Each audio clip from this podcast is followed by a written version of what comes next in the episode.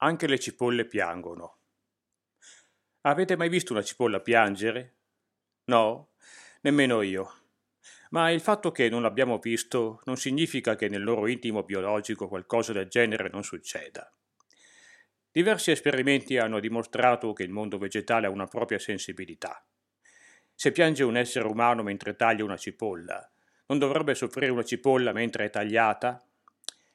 La mia, più che una riflessione, molto discutibile, lo so, voleva essere una metafora sulla sofferenza del mondo intorno a noi.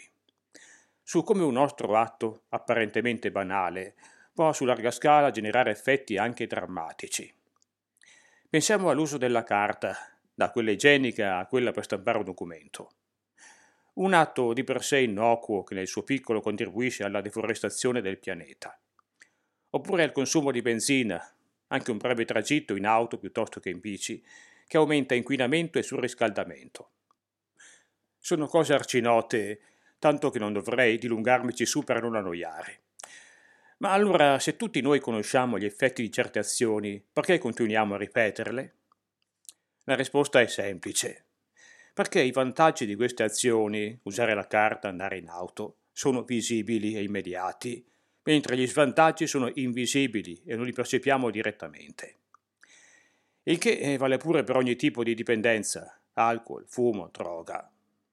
Solo quando si vede coi propri occhi il baratro ci si ferma, forse, ma spesso è troppo tardi e le cure rischiano di essere inefficaci. Anche le cipolle piangono. In fondo non è solo una metafora azzardata.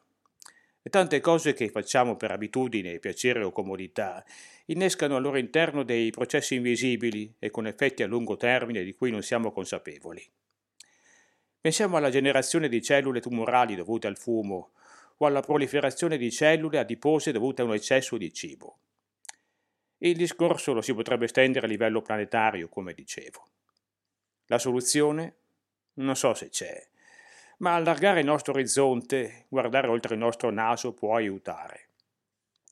Cercare di immaginare gli effetti di certe nostre azioni può prevenirci dal praticarle, evitandone così gli effetti deleteri. Non è detto che la strada più comoda sia la migliore, e soprattutto stiamo attenti che il nostro benessere non vada a scapito di noi stessi, oltre che dell'intera società. Se poi, mentre tagliamo una cipolla, ci viene da piangere, pensiamo che c'è a chi sta andando decisamente peggio.